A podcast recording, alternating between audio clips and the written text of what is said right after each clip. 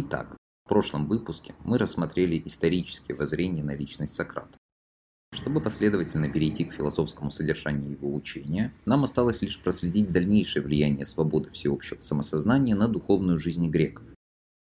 Она преломилась в трех сократических школах – Мигарской, Киренской и Кинической. Мегарики получили свое название по городу, из которого происходил основатель этого течения Евклид. Они отстаивали рассудочное тождество как единственное условие всеобщего бытия, поэтому заключали, что нельзя назвать человека благим, ведь человек есть человек, а благо есть благо. Характерной чертой этой школы стала изощренная культура ведения спора, требующая от собеседника только однозначных ответов. Рассудочный подход или да, или нет – ставил отвечающего перед неразрешимыми парадоксами, получившими следующее название. Лжец, скрытый и накопляющий или плешивый. Первый базировался на вопросе, говорит ли правду человек, называющий себя лжецом. Второй – на определении знания либо как чувственного восприятия, либо как представления, формулируемый как вопрос «Знаешь ли ты того, кого не видишь?». Третий ставил рассудок перед проблемой перехода количества в качество, спрашивая, какая песчинка составит кучу или какой из выпавших волос сделает человека плешивым. В каждом случае происходит контрабанда содержания ответа в сам вопрос, поэтому Аристотель справедливо называл подобное мудрствование эристикой, то есть смешением названия вещей с их определениями и возможностей с действительностью. Основатель Киренской школы Аристип отталкивался от цели познавательной деятельности, удовольствия, так как критерием познания он полагал действующие на нас аффекты, приятные или же нет. Текст «Эмпирик» дает лаконичное описание принципа киренаиков. Из всего сущего – аффекты, критерий и цель. Мы живем, следуя им, считаясь наглядностью и одобрением. Наглядностью в связи с аффектами, а одобрением в связи с удовольствием. Таким образом, вопрос о теоретическом понятии блага после Сократа был низведен до практики, которая дает лишь относительные ответы. Поэтому итогом развития мысли Киренаиков становится скептицизм, а в качестве идеала выдвигается безразличие мудреца к любым превходящим аффектам. Родоначальник кинической школы, Антисфен, также сосредоточился на благе для человека, но отстаивал абсолютную свободу самосознания, ограничивая себя в потребностях и довольствуясь самым малым. Подобная аскеза и сознательное отречение, конечно, является необходимым этапом в становлении разумности, но застревая на отрицании, она наоборот ограничивает мышление данностью, которая вместо освоения только отвергается, а значит продолжает давлить над субъектом. Сократические школы, таким образом, представляют из себя популярную и в наши дни болтовню об истинном благе для отдельного человека и идеале мудреца. Но в философии речь идет не о подобных абстракциях, а о разуме конкретном для себя, поэтому ни одна из них не развивает философское содержание проблемы Сократа. Исторически же, своей деятельностью они подняли греческий народ на ступень сознания и в этих трех течениях мы находим высокую индивидуальную культуру мышления, впервые уравнявшую царей и рабов, богатых и бедных, тем самым создав прекрасную почву для заключения всей этой пестроты в методической мысли Платона. В отличие от остальных последователей Сократа, которые ограничились субъективной формой усвоения открытого им противоречия, Платон не просто записывал его беседы, но осмыслял их, прокладывая путь развитию противоречия всеобщего и единичного. В сократических диалогах мы находим самостоятельное движение вслед за мыслью наставника, благодаря чему не только знакомимся с ее историческим явлением, но и постепенно усваиваем сам принцип. В апологии Сократа Платон сосредотачивается на характеристике принципа учителя. «Я знаю, что я ничего не знаю» – вот исходная мысль Сократа, принесшая ему славу мудрейшего из эллинов и варваров. Действительное познание, по мысли философа, начинается как отрицание всякой данности, поэтому получить знания из вторых рук принципиально невозможно. Стремясь отыскать кого-то мудрее себя, то есть что-то знающего, Сократ общался с политиками, поэтами и ремесленниками, но ни один из них не мог удовлетворить всеобщий запрос философ. Политики не могли дать определение справедливости, на которую ссылались в обращенных к народу речах, Поэты не разъясняли, что за красоту они создают, а ремесленники, хотя и знали свою техническую область, но распространяя свое знание на другие сферы жизни, путались в противоречиях. Безуспешность этих поисков привела Сократа к следующей дилемме. Что бы я для себя предпочел? Оставаться ли мне так, как есть, не будучи ни мудрым их мудростью, ни невежественным их невежеством, или как они, быть тем и другим, в этой постановке проблемы мы встречаем размежевание мнения и мышления, граница между которыми была установлена элиатами и впоследствии размыта софистами. В разговорах с последними Сократ иронически разделяет их мнение о многообразных предметах, будь то этимология слов, смысл песен гомеровского эпоса или иных мифологических сюжетов, но мысли последовательно приводит собеседников к противоречию. Так в диалоге Гиппи Меньший Расспрашивая знаменитого софиста о характере героев Илиады, он вынуждает последнего признать, что люди одновременно и честны, и лживы, так как возможность солгать или высказать правду содержится в знании, которым обладают в той или иной мере все. Встретив подобное затруднение, Гиппи уклоняется от дальнейшего исследования, так как оно уже расшатывает его авторитет и устоявшееся мнение. Софистика, согласно мысли Сократа, не удовлетворяет философского запроса на единство знания, скользя по поверхности множества представлений, поэтому в диалоге с молодыми софистами Евтидемом и Дионисидором он называет их занятие игрой в познание, которое позволяет только заигрывать с людьми, подставляя то одну, то другую точку зрения, не выясняя самой сути предмета. Поверхностному анализу явлений Сократ противопоставляет подлинное исследование, объясняя его так. Когда что-нибудь говорят, я стараюсь мыслить это, особенно если говорящий кажется мне мудрецом. Желая научиться тому, о чем он говорит, я расспрашиваю его, пересматриваю все и сопоставляю сказанное с тем, чему учусь. В беседе с Алкивиадом он также предостерегает юношу от увлечений мудростью софистов и говорит «Тот же, кто приобрел так называемое многознание и политехничность, но лишен познания тождественного, действует всякий раз, руководствуясь одним из многих познаний, но при этом воистину не пользуется попутным ветром судьбы, ибо он, я полагаю, плывет в открытом море бескормчиво.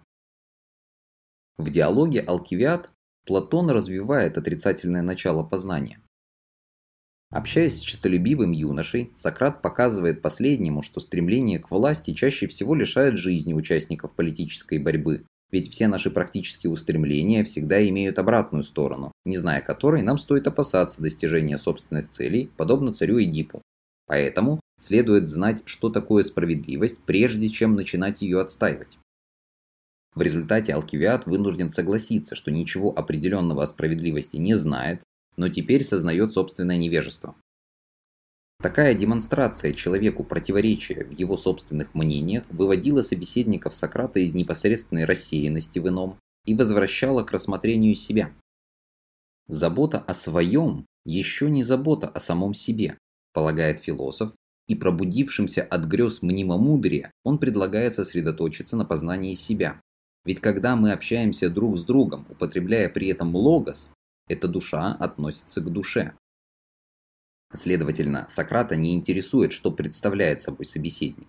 Ведь когда Сократ беседует с Алкивиадом и употребляет логос, он обращается не к лицу Алкивиада, как кажется, но к самому Алкивиаду, то есть к его душе. Такие теоретические беседы с целью очищения собственных представлений путем их последовательного соотнесения и доведения до противоречия становятся возможными благодаря точке зрения всеобщего самосознания, на которую поднялась мысль Сократа. Диалог – общение, где нет внешних различий между собеседниками, а есть сам логос, содержащийся в душе. Дальнейшее развитие самопознания Сократ видит в умении вести диалог с самим собой, независимо от мыслящего субъекта, размышляя о разуме, как он есть в душе по своей природе в виде Бога, добра, красоты, пользы, справедливости, самих по себе, Можем ли мы назвать более божественное, чем то, о чем есть понимание и разумение, спрашивает он и заключает. Значит, самость подобна божеству, и тот, кто всматривается в нее и познает все божественное, Бога и разум, тем самым и самого себя познает лучше всего. Первую попытку исследовать противоречие единичного и всеобщего Платон предпринимает в диалоге Гиппий Больший, Выспрашивая софиста о том, что есть прекрасное, Сократ сразу отбрасывает относительную красоту горшков, лошадей, девушек и других вещей, поясняя, что хотел бы знать такое прекрасное, которое нигде никогда никому не покажется безобразным. На это Гиппи предлагает ему в качестве определения прекрасного подходящее, как, например, человек, надевший подходящий ему костюм, кажется прекраснее. Но подходящее производит только видимую красоту, а не действительно прекрасное, и не все люди узнают его с ним встретившись. Сократ уточняет у софиста, не имел ли тот в виду пригодное. Но пригодное, рассмотренное как сила, оказывается причиной как прекрасных, так и безобразных вещей. Значит, только пригодное для блага может быть прекрасным, а это полезное. Благо таким образом выступает причиной красоты, но так как причина и причиненное не одно и то же, Сократ последовательно отбрасывает полезность, не желая отказать прекрасному в причастности благу и не признавая их тождественность. Следующую гипотезу философ предлагает сам. Прекрасное есть приятное зрению и слуху, но, как оказывается, ощущения в вопросах красоты демонстрируют свое безразличие к предмету и противоречат друг другу, ведь того, что прекрасно для слуха, нет для зрения и наоборот. На это Гиппи разражается следующей тирадой. Дело в том, Сократ, что целое вещей ты не рассматриваешь. Таковы и те, с кем ты имеешь обыкновение рассуждать. Ведь вы исследуете прекрасное и каждое из сущего, разбивая в логосах. Вследствие этого от вас скрыты великие и неделимые по природе телесные сущности. И теперь это скрылось от тебя, и ты полагаешь, что есть или ощущение, или сущность. Либо же они есть вместе, но как отдельные нет, либо опять как отдельные, но не вместе. Этот аналитический способ рассмотрения, который упрекает софист, Аристотель оценивает как серьезный вклад в философию. Сократ первым направил свою мысль на рассудок, устремленный не к чувственно воспринимаемому, а к чему-то иному, ибо невозможно дать общего определения для чего-нибудь чувственного, поскольку оно постоянно изменяется.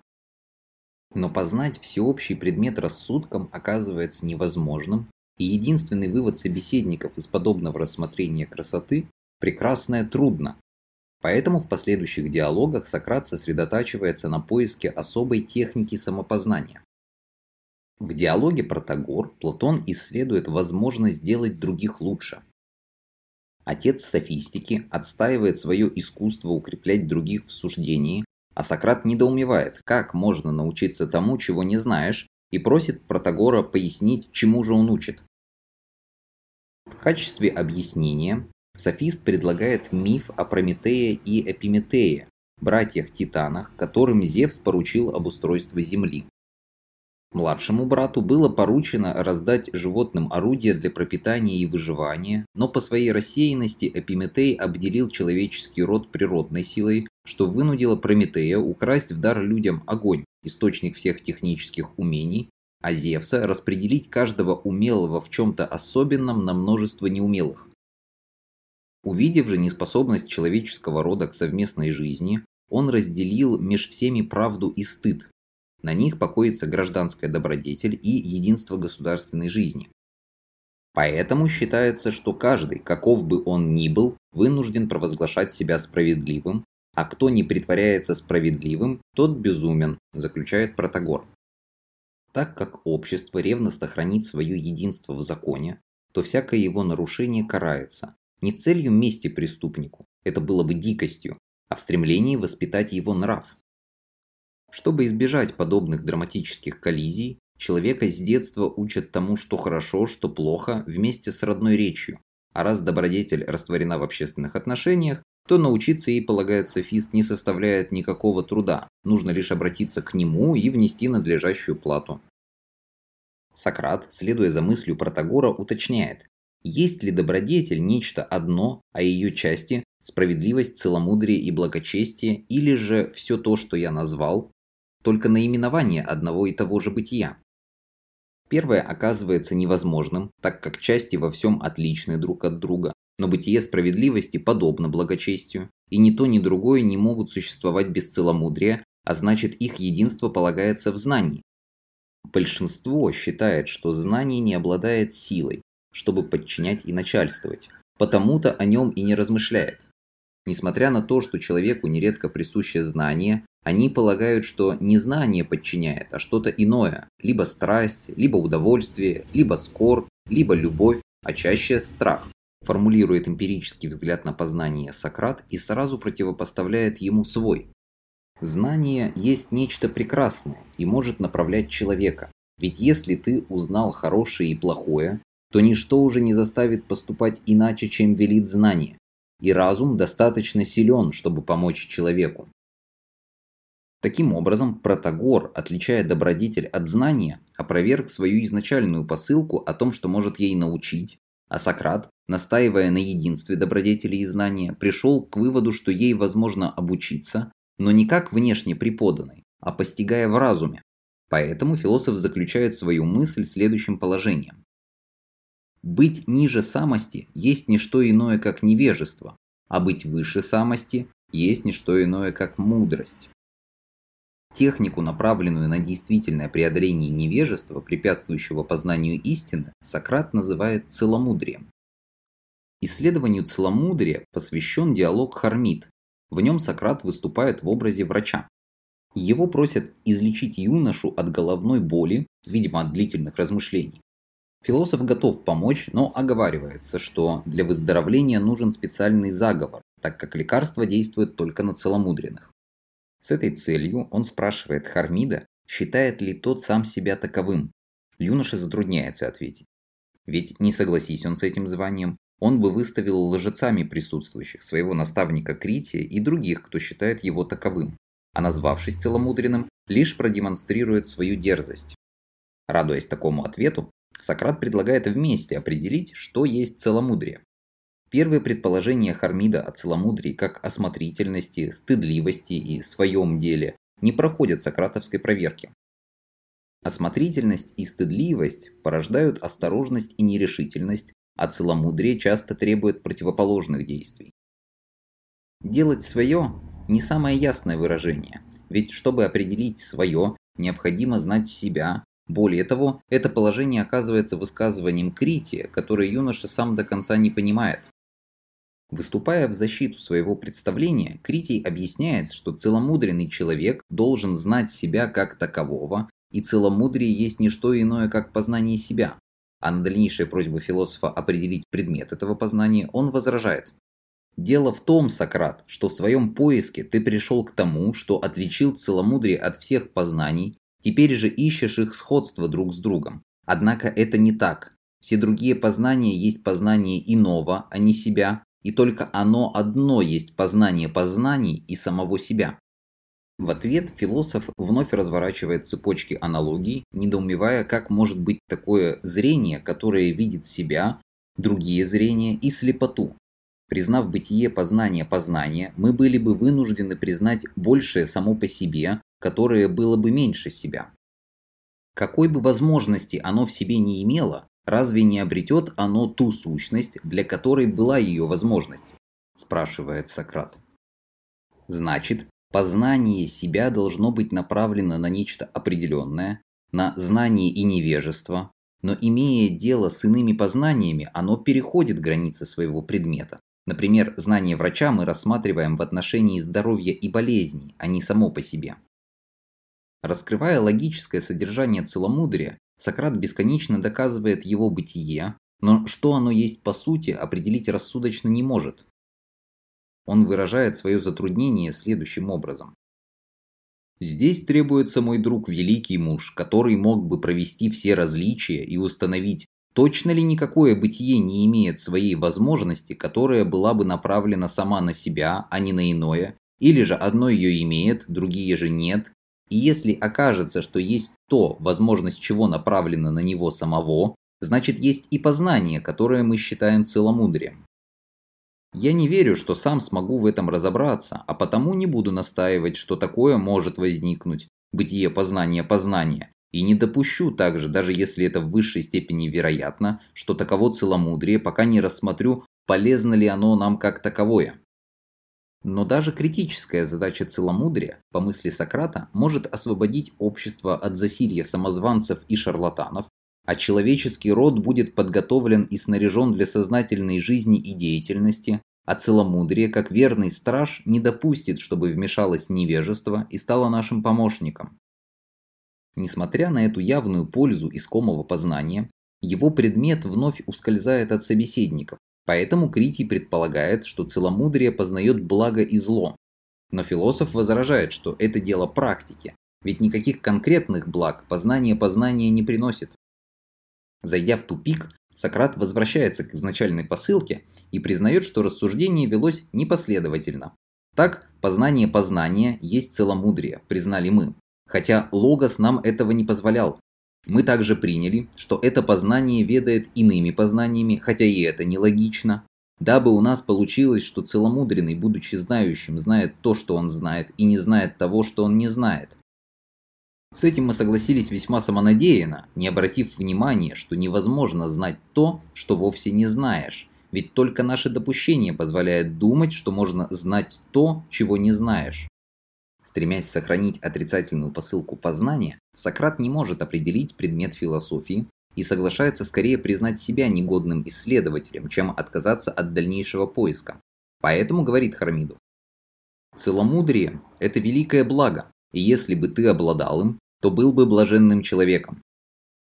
Таким образом, исходный пункт сократовских диалогов «знание-незнание» не позволяет Сократу исследовать предмет самопознания, постоянно возвращая собеседников к нему как к критерию. Свое умение пробуждать в других самосознание Сократ называл маевтикой, техникой родовспоможения душе при рождении мысли. Плод размышлений он обносил над огнем противоречия, проверяя его жизнеспособность, но никогда не удовлетворялся субъективным результатом, в основе которого лежит иная предпосылка. Это вечное возвращение можно понимать как мучительное становление рассудка знающим себя, то есть разумным познанием, которое действовало в Сократе как отрицательная сила, демон, запрещающий ему нарушать границы собственного незнания. Аристотель проницательно указал на эту противоречивость поисков Сократа. Исследуя добродетель, он был прав в том, что добродетели невозможно без целомудрия, но заблуждался в том, что добродетель и есть целомудрие. Внутреннее противоречие теоретической мысли приводит Сократа в том числе к неоднозначным практическим результатам. Пробуждая в душе собеседника сознательность, он был не способен указать определенного пути для дальнейшего ее развития, что и привело, с одной стороны, к предательству Алкивиада во время Пелопонесской войны, вызванное пробудившейся в юноше самостью, а с другой – к рождению такой великой души, как Платон. Из этого внутреннего противоречия философского поиска Сократа становится понятно нежелание греческого народа идти по предложенному им пути, что и послужило предпосылкой трагического события суда над философом и его последующей казни, которую он сам назначил себе, предпочтя рабской жизни свободу разума.